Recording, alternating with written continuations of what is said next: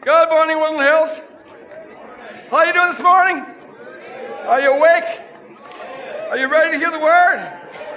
All right, let's get to it. After a few announcements. Hey, uh, I'm Greg. I'm one of the teaching pastors here at Woodland Hills Church. Kleenexes are up here and available. If you're crying, feel free to come up here, and they're for free. Uh, if you're visiting for the first time, I want to give a special welcome to you. Glad that you're here. And if you'd like to find out uh, more about this church and what we're about and what we believe in and what we're called to do, stop by at the hub out there and tell them that you're visiting. And we have a special packet that we'd like to give you with a CD and things like that.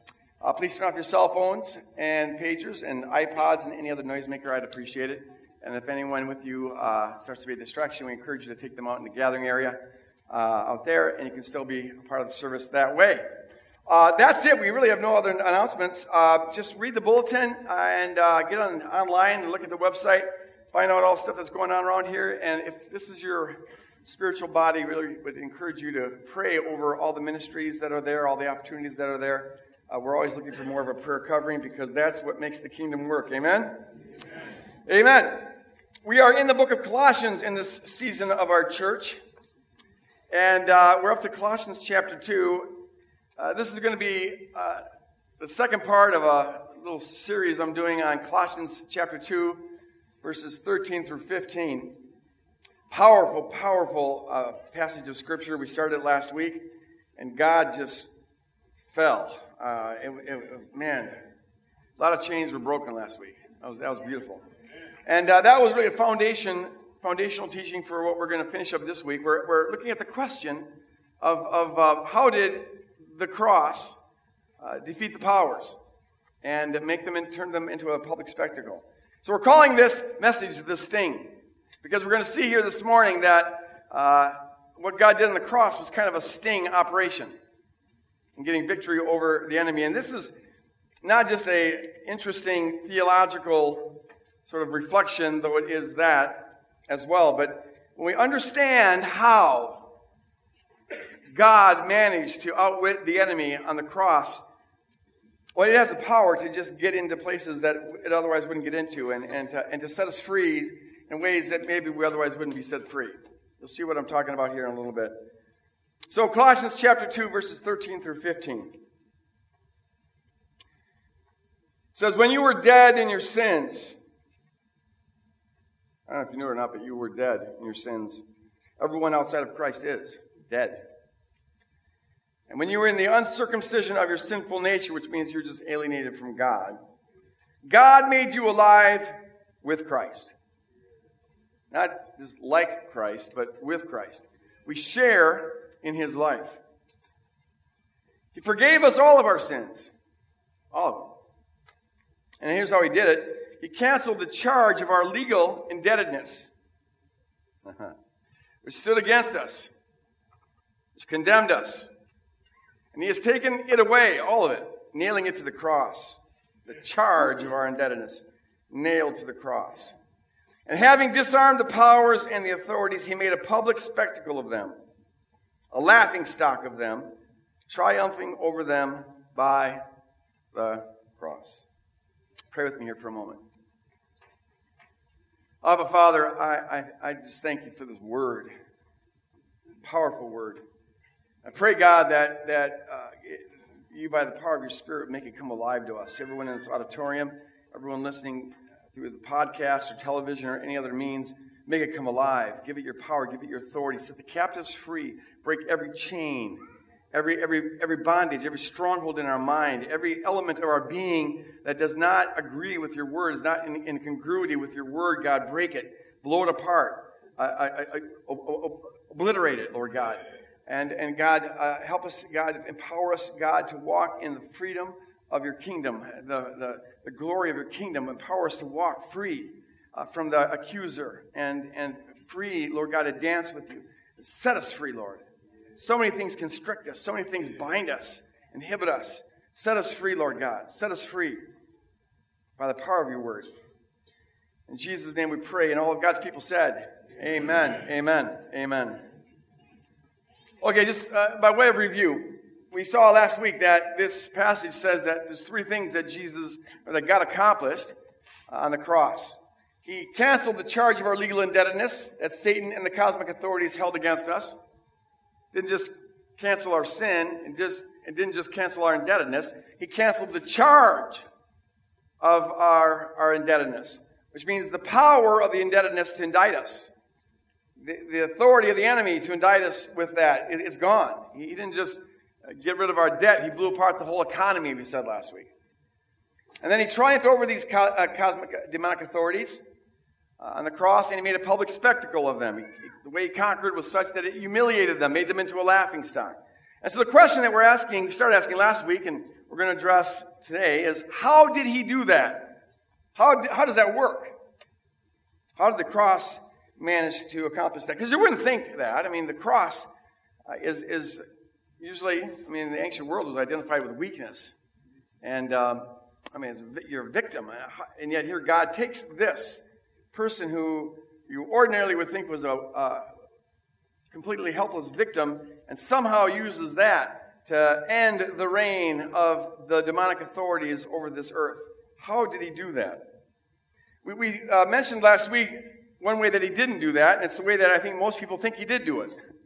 And that is that uh, people have this idea that God the Father was uh, holding our sin against us and was enraged at our sin and had a wrath towards us and, and was going to vent that wrath towards us, and we would have we would have been damned. But Jesus stepped in and said, "No, Dad, don't take it out on them. Take it out on me." And so God vented His wrath against Jesus, and we're off the hook.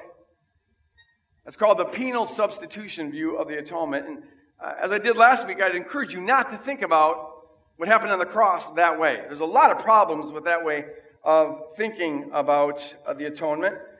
Um, one of them is this it confuses God with Satan. It confuses God with Satan, as in so many other areas. Christians confuse God with Satan. The passage that we read here this morning says that when our sin, when the, when the charge of our indebtedness was canceled, it disarmed the principalities and powers. Which means that the principalities and authorities and powers, Satan and all that realm, our sin was their ammunition against us. If it was canceled and it disarmed them, then that means they were the ones who were holding our sin against us. They were the ones who were using our sin as ammunition against us. See? And so it wasn't God who held our sin against us. It was Satan and the principalities and powers. It's Satan, not God, who accuses us. It's Satan, not God, who demands retribution. It's, it's Satan, not God, who demands a blood payment. It's Satan, not God, who demands that sinners get their just punishment. It's so crucial that we understand that God is not the accuser. Amen. It's the main way that people think about God. God is the scary one up in the sky, looking at us with his critical eye. He's the accuser. But see, the Bible says that Satan is the accuser. Revelation 12:10. He's the accuser of the brethren. He's, he's always out there, pointing out our weaknesses, pointing out our faults, condemning us, indicting us, demanding justice against us. That's Satan, it's not God. And we saw last week throughout the whole Bible. He's the inspector Javert in Les Miserables. He's the one who's always looking to, to, to, to condemn us. It, it so grieves me that so many Christians, and truth be told, so many Christian theologians confuse God with Satan. Not a minor mistake. It's kind of foundational. Confuse God with Satan. It's the oldest demonic trick in the book. It goes back to the Garden of Eden. Satan projects his evil onto God and gets us to believe it. Because when we believe that deceptive, ugly, demonic picture of God, well, then that's how he keeps us entrapped. Then we're on our own. Then we do what Adam and Eve did, and we've been doing it ever since. Uh, we, we, we become self reliant. We're, we're on our own. Find any sin, any sin pattern in your life. This is true of the Garden of Eden, it's true of us today. Find any sin, trace it back far enough, and at its root, you'll find a demonic picture of God a, a God that you cannot trust. It's what fuels all sin. It's what keeps us in bondage. This ugly demonic picture of God. So everything hangs on our, our, our, our, seeing that God is not Satan. Here's a logical theorem that I'd like to share with you. It's the, the most fundamental logical theorem there is. It's the law of identity and, and, and contradiction. If A is not B, then B is not A. Pretty profound, huh? Which means if I'm not you, then you're not me. It's pretty simple. In the same way, if, if, if God, if Satan is the accuser and, And Satan is the adversary. That's what the word Satan means. Adversary. One who opposes. The opposite of. Right? If, if Satan is the accuser and he's the opposite of God, then God is the opposite of the accuser. It's the law, law of identity and self and contradiction. If, if Satan is the accuser and is the antithesis, the opposite of God, then God is the antithesis of the accuser. So God not only is not the accuser, God is the anti-accuser. He's the opposite of the accuser. He's your defender. He opposes the one who accuses us. He rebukes the one who accuses us. We saw last week in Zechariah chapter 3, that beautiful passage where the, high, the, the priest Joshua is in this court of heaven and, and Satan is accusing him. And it says that the Lord rebuked the accuser. Even though what the accuser was saying was true. Even though Joshua was in fact dressed in dirty rags representing his sin. God doesn't dispute what the accuser is saying. No, he, he, Joshua has dirty clothes. But God rebukes the fact that the accuser is pointing that out. As if that was the most important thing about his beloved Joshua. As if, as if that guilt was what defined his, his beloved Joshua. As if the dirty clothes that Joshua was wearing defined who he was. As if the dirty clothes was greater than the love of God. What God is saying here is, yeah, my, my, my, my beloved Joshua, and my beloved Greg, and my beloved Sue, and my beloved Rob, and my beloved Charlie. Yeah, they got dirty clothes on. But how dare you point that out about my beloved? Don't you know that? My love for my beloved isn't affected by those dirty clothes. I can change those dirty clothes. That's not a problem for my love. No way, no. How dare you point that out about him? He protects us from the accuser. His love dwarfs in significance the dirty clothes that we wear. God's not the one who needs a blood payment. God's not the one who's been out of shape by our sin. That is Satan. But how often we, we, we confuse God and Satan as, as though they were one and the same. God is as opposed to accusation as God is opposed to Satan because Satan is the accuser. God is as opposed to accusation as God is, uh, as, as, light is opposed to darkness, as good as, as is opposed to evil, as life is opposed to death. You, he's the opposite of that. He's the anti-accuser. Everything hangs. And our understanding that God does not look like the accuser. Oh no. God looks like Jesus dying on the cross, praying for our forgiveness with his last breath. That's the opposite of the accuser. That's what God looks like. By when Jesus says, If you see me, you see the Father. If you see me, you see the Father. John 14, 9. That applies as much when Jesus is dying on the cross, praying for the forgiveness of those who are executing him, which is us. That applies as much on the cross as it applies to any, any point in his life. That's what the Father looks like. Jesus isn't protecting us from the Father's wrath. No, he's expressing the Father's love. Yeah. Hebrews 1 says that the Son is the the radiance of God's glory and the exact representation of his very essence. That applies as much on the cross as it applies to any point in Jesus' life. That's the heart of God, the essence of God. He's praying for our forgiveness. He's dying for our forgiveness. He's the opposite of the accuser. He rebukes the accuser. He defeats the accuser. The problem that God had to solve by becoming a human being and dying on the cross, the problem he had to solve was not the problem of getting God the Father off of our back. The problem he had to solve by becoming a human and dying on the cross was getting Satan off of our back. Yeah. Mm, and it reframes everything when we see that. There's a whole lot of liberating truth packed into that little revelation right there. God the Father is not the problem, Satan is. God the Father is the solution. And his character and his love is revealed in the person of Jesus Christ. A much better way of thinking about what Jesus did on Calvary and what God was up to on Calvary a much better way is expressed by C.S. Lewis uh, in his wonderful Chronicles of Narnia, The Lion, the Witch, and the Wardrobe. I'm sure a lot of you have read it or seen the, uh, seen the movie. It's, it's, it's brilliant. And I'm going to show you, uh, us a little clip about this because it's such a beautiful representation of uh, the atonement. Uh, in, in the scene that we're going to look at here, um, what you need to know to set this up is that uh, there's these four kids who got into this magical land called Narnia. And uh, Narnia is run by, uh, ruled by this wonderful lion named Aslan. He represents Christ. But his rule is challenged by this icy, wicked queen, witch gal. Um, and and uh, what had happened is that uh, one of the four kids had, had uh, betrayed Aslan and his siblings, this snivelly brat named Edmund. and uh, had gone over to the queen's side. And in time, he finally wised up to how wicked the queen was, so he was able to escape, went back to Aslan's camp. And the scene we're going to look at here, there's actually a few scenes, but the first scene is, is when the, the wicked queen comes to uh, get Edmund back, because he belongs to her.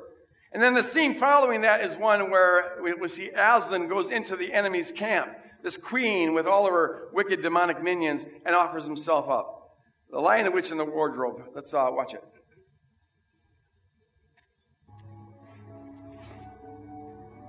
You have a traitor in your midst, Aslan? His offense was not against you. Have you forgotten the laws upon which Narnia was built? Do not cite the deep magic to me, witch. I was there when it was written. Then you'll remember well that every traitor belongs to me. His blood is my property. Aslan knows that unless I have blood as the law demands, all of Narnia will be overturned and perish in fire and water. That boy will die on the stone table. As is tradition. You dare not refuse me. Enough.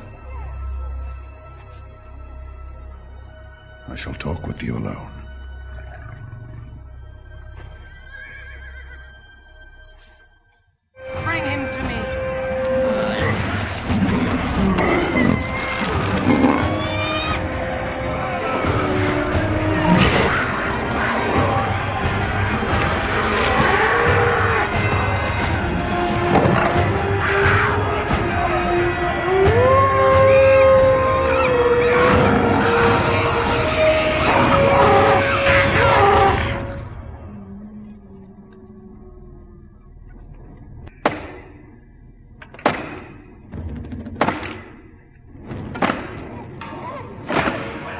Uh,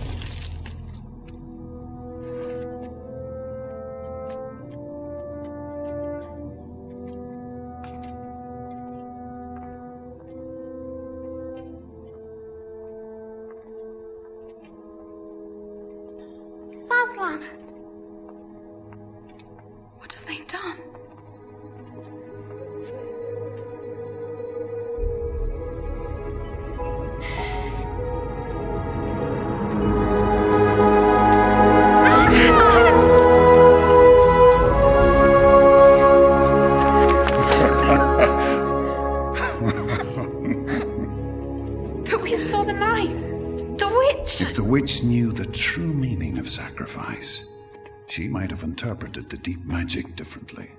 That when a willing victim who has committed no treachery is killed in a traitor's stead, the stone table will crack, and even death itself would turn backwards. We sent the news that you were dead. Peter and Edmund will have gone to war. We have to help them. We will, dear one, but not alone. Climb on my back. We have far to go, and little time to get there. And you may want to cover your ears.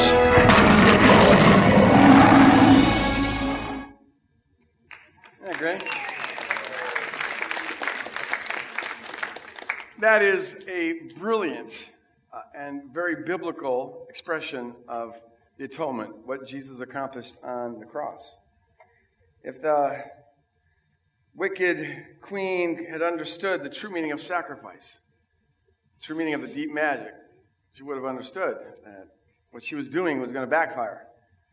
But she didn't. She's evil. She can't get that. And that just captures so beautifully the, the sting dimension of the, the cross. See, who is it that holds uh, the accusation against Edmund? Who is it that demands a blood payment, a kill? It's not Aslan.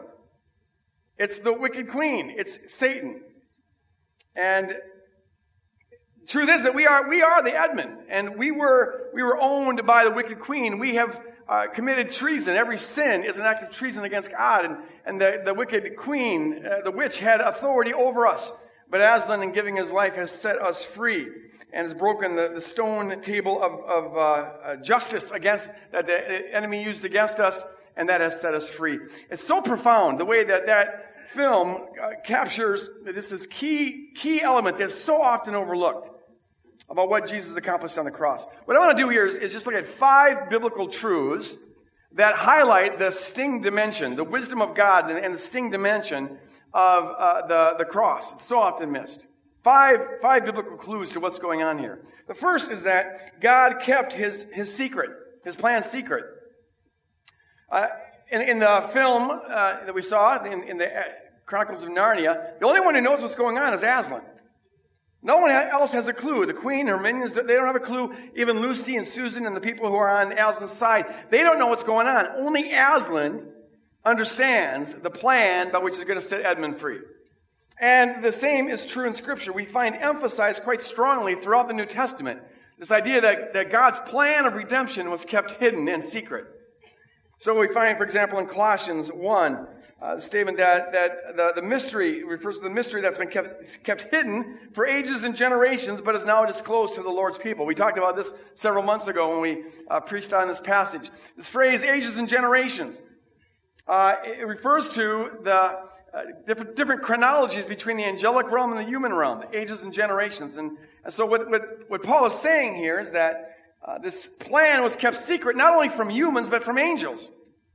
Several times Paul says that the secret was hidden in God. For, for a purpose that we'll see here in a moment, he, he kept this thing secret. His, his way of defeating the enemy was kept secret throughout uh, all, all, of history. First, First Corinthians, a very important passage, uh, alludes to this secret as well. It says this.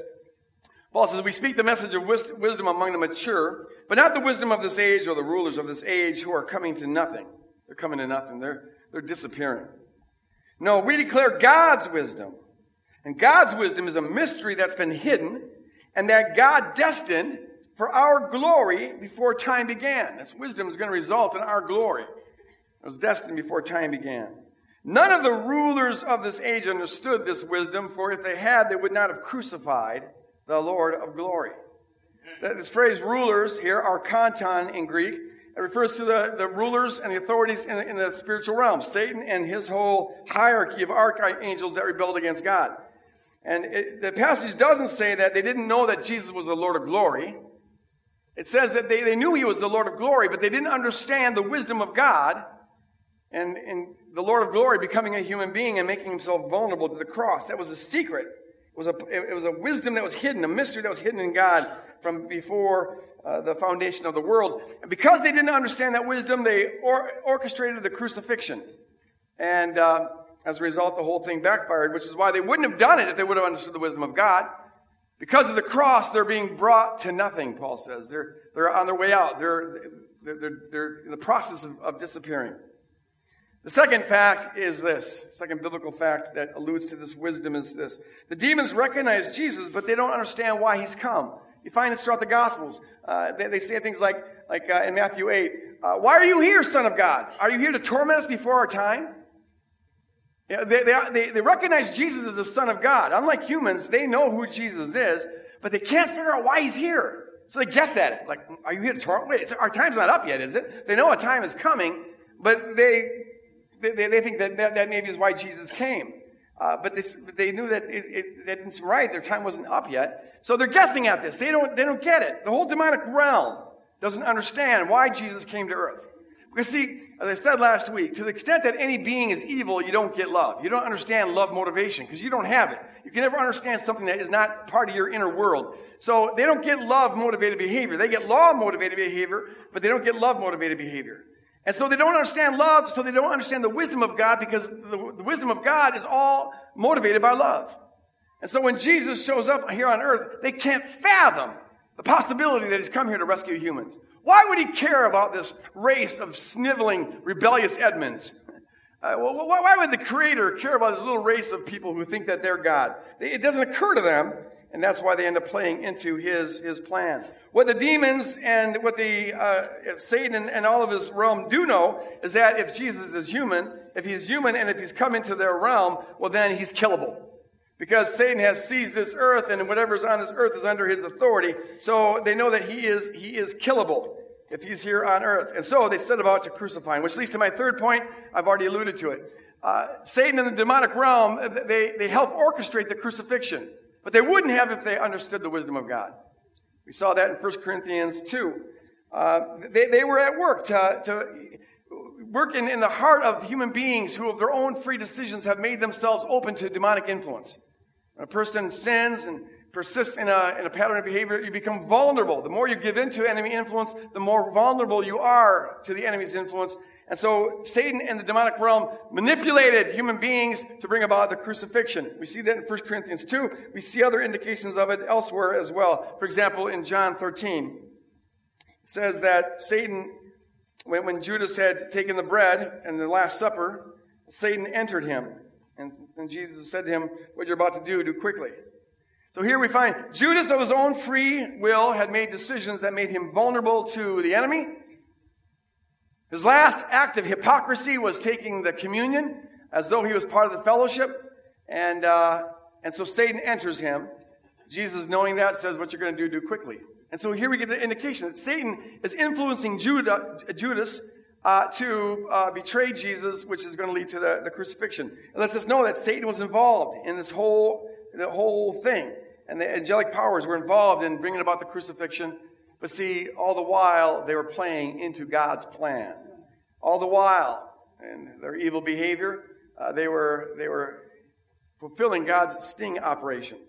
The fourth point, fourth biblical truth, is that Jesus was sinless. And whoever is sinless is not under the enemy's authority. This also relates to uh, C.S. Lewis's uh, story the queen had, had a legitimate right to kill Edmund because Edmund had committed treason and treason deserves death and the queen is the lord of death just like Satan is the lord of death in Hebrews 2.14. She has authority over that realm so she could legitimately execute uh, Edmund.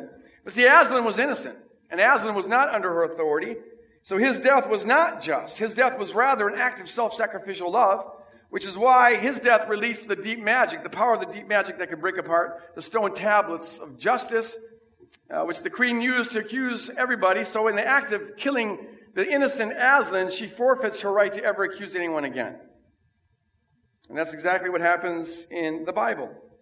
Uh, we, we, we, find Jesus saying this in, in John 14. He says, I, I, will not say, he says to his disciples, I will not say much more to you, for the prince of this world is coming. There's that word archon again.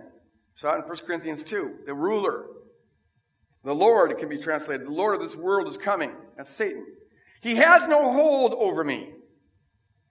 But he comes so that the world may learn that I love the Father and do exactly what my Father has commanded.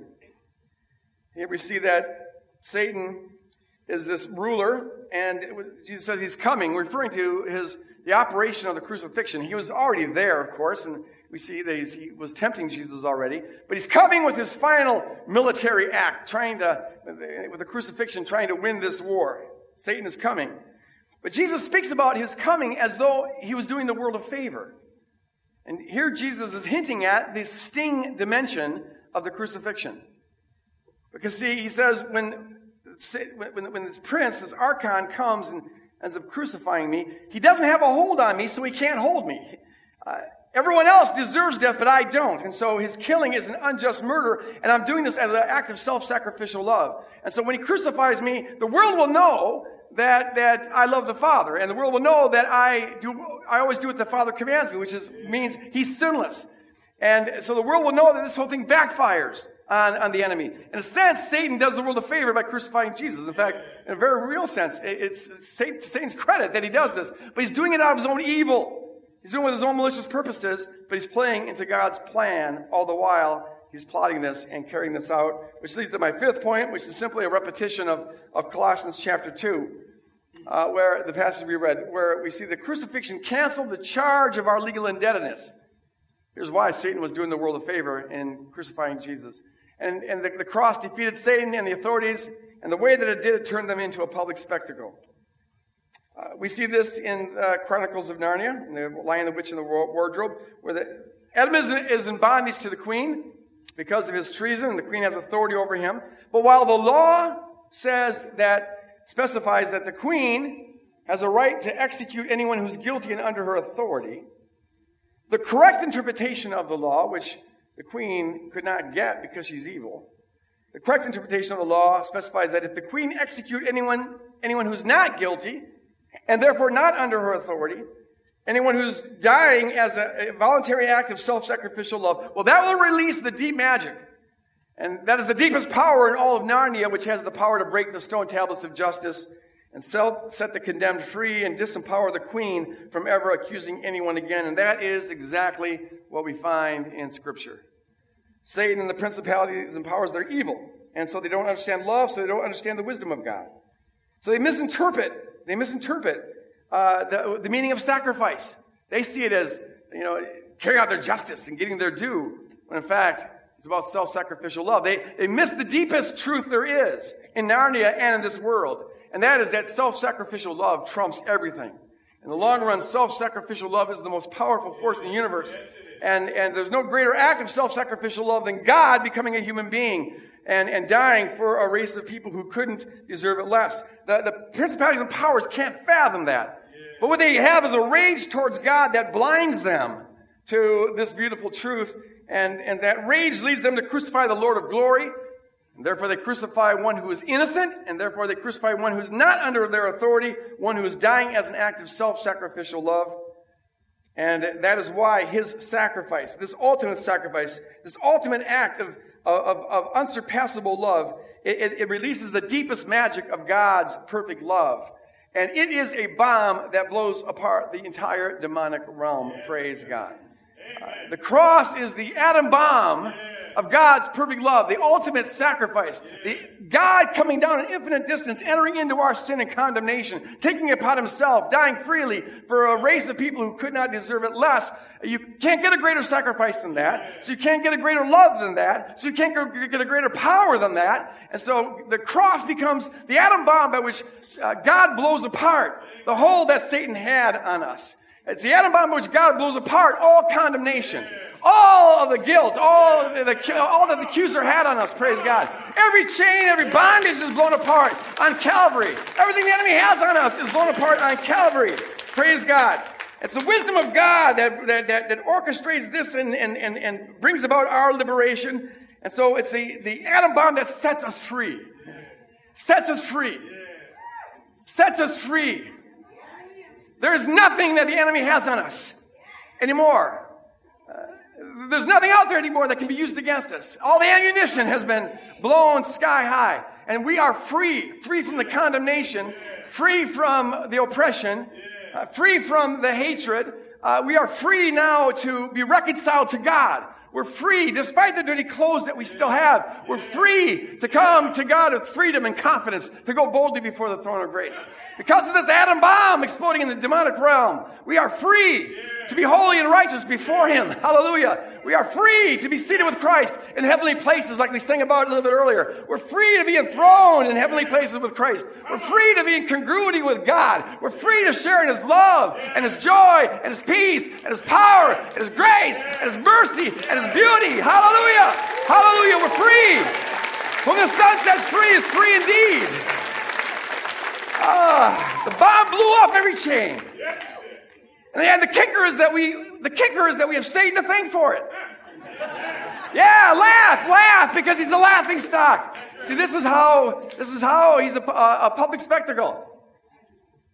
He's a laughing stock. He's the one who brought it about. We have him to thank for this. Thank you, Satan. Man.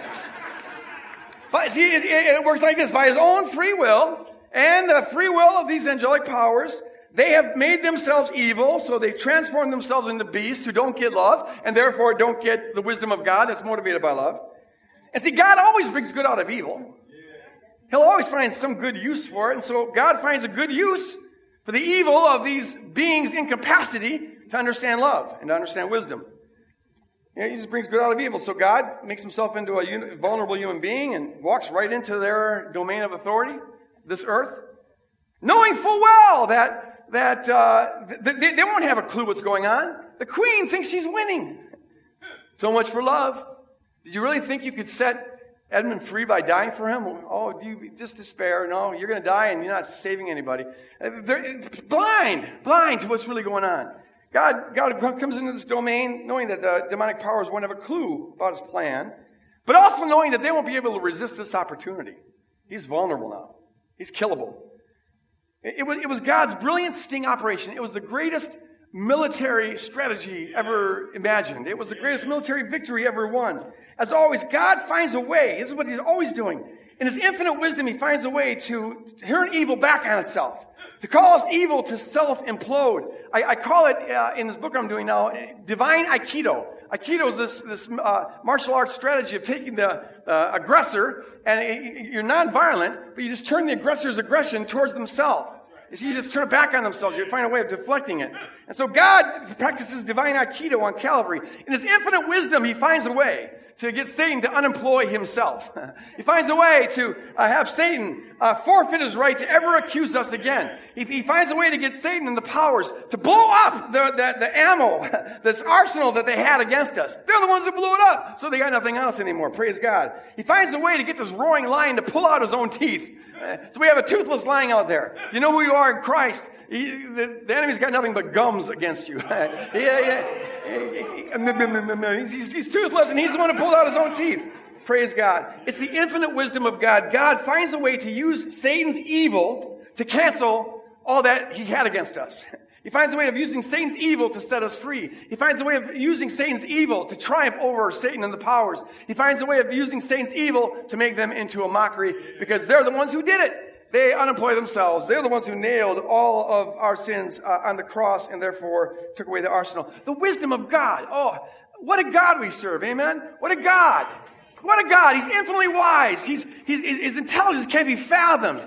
Uh, he, he's a God of unlimited intelligence, unlimited wisdom, unlimited beauty, unlimited love, unlimited grace. Oh, the wisdom of God to bring this about. You see, people who just get off on God's power, I mean, God is all powerful for sure, but, but if, if that's the only thing you look at, like God's got to, got to control everything. No, he would control everything if he wasn't smart. You know, if you're not smart, you got to control everything. People who are control freaks just don't trust their own wisdom to bring things about or their own character. But see, God's got wisdom and He's got character. He doesn't need to control everything. He's not controlling what Satan does. He just outsmarts him. He outsmarts him. Praise God. It's a sting operation. He wins. Praise God. Hallelujah. Amen. One more thing. One more thing. Close with this. Uh, Paul says this. Uh, he says he, he was called to make plain to everyone. I love this stuff to make plain to everyone the administration of this mystery, the mystery we've been talking about, which for ages past was kept hidden in God. No one else knew about it. Because God who created all things, his intent, God's intent was that now through the church, the manifold wisdom of God should be made known. To the rulers, archonton, there's that word again. The rulers and the authorities in the heavenly realms, according to his eternal purpose that he accomplished in Christ Jesus our Lord. In him, and through faith in him, we may approach God with freedom and confidence.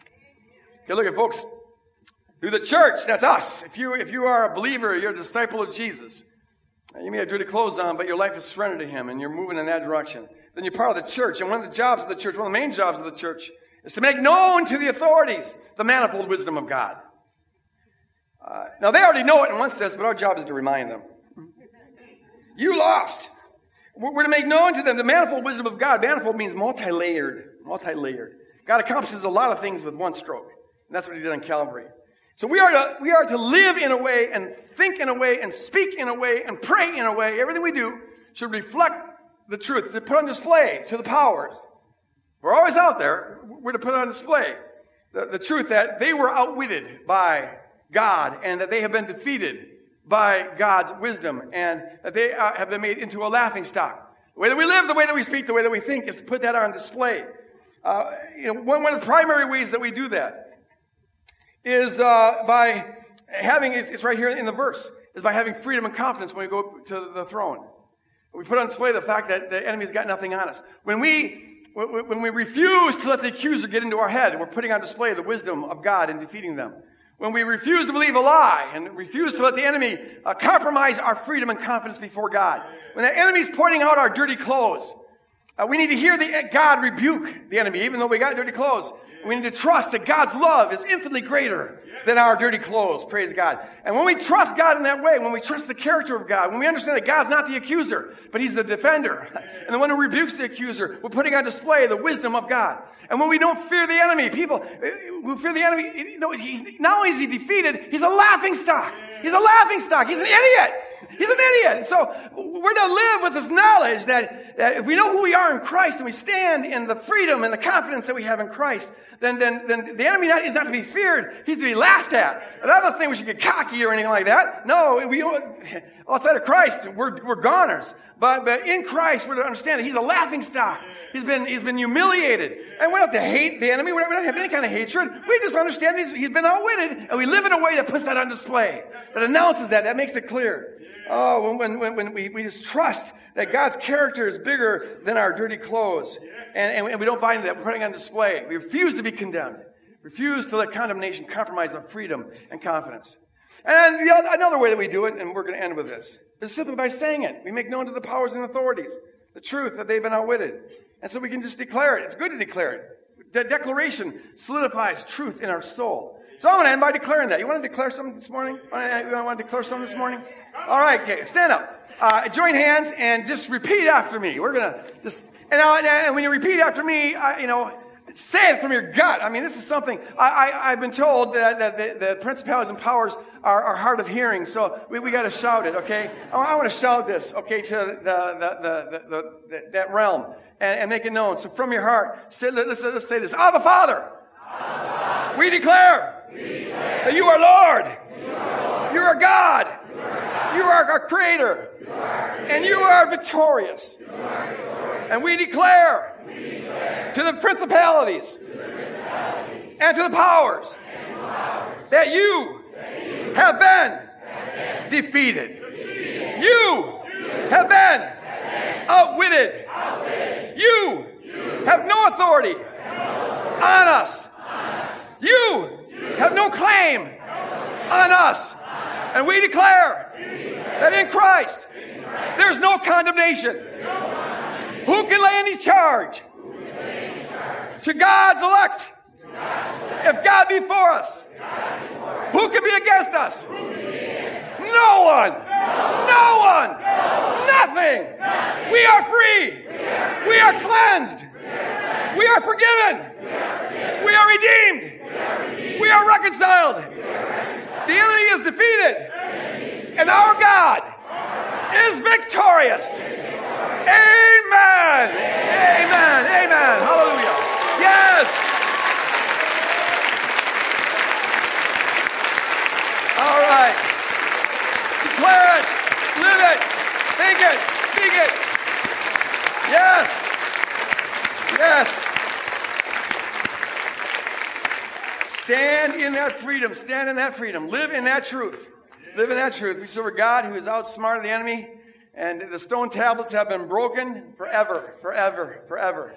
Hallelujah. Not just, not just our sin being forgiven. No, the, the charge of our indebtedness, the power of the, the whole economy has been blown up for us who are in debt. we can never be charged with that again. Stand in that freedom. Praise God. Uh, as I close, I'm going to ask the prayer teams to come up here. And if you have any need whatsoever, I encourage you to come up here and pray with these folks. Don't take that burden out with you alone. No, this is what the church is for. Let these folks pray with you. Uh, in, in, in Jesus' name, I commissioned you to go out and live in the truth that you are free, live in the truth that you belong to God, live in the truth that He calls you to share His love with every person that you see, be a blessing machine, be a conduit of love, be a peacemaker as you go out into a world of darkness, shine a light in Jesus' name. Amen. God bless.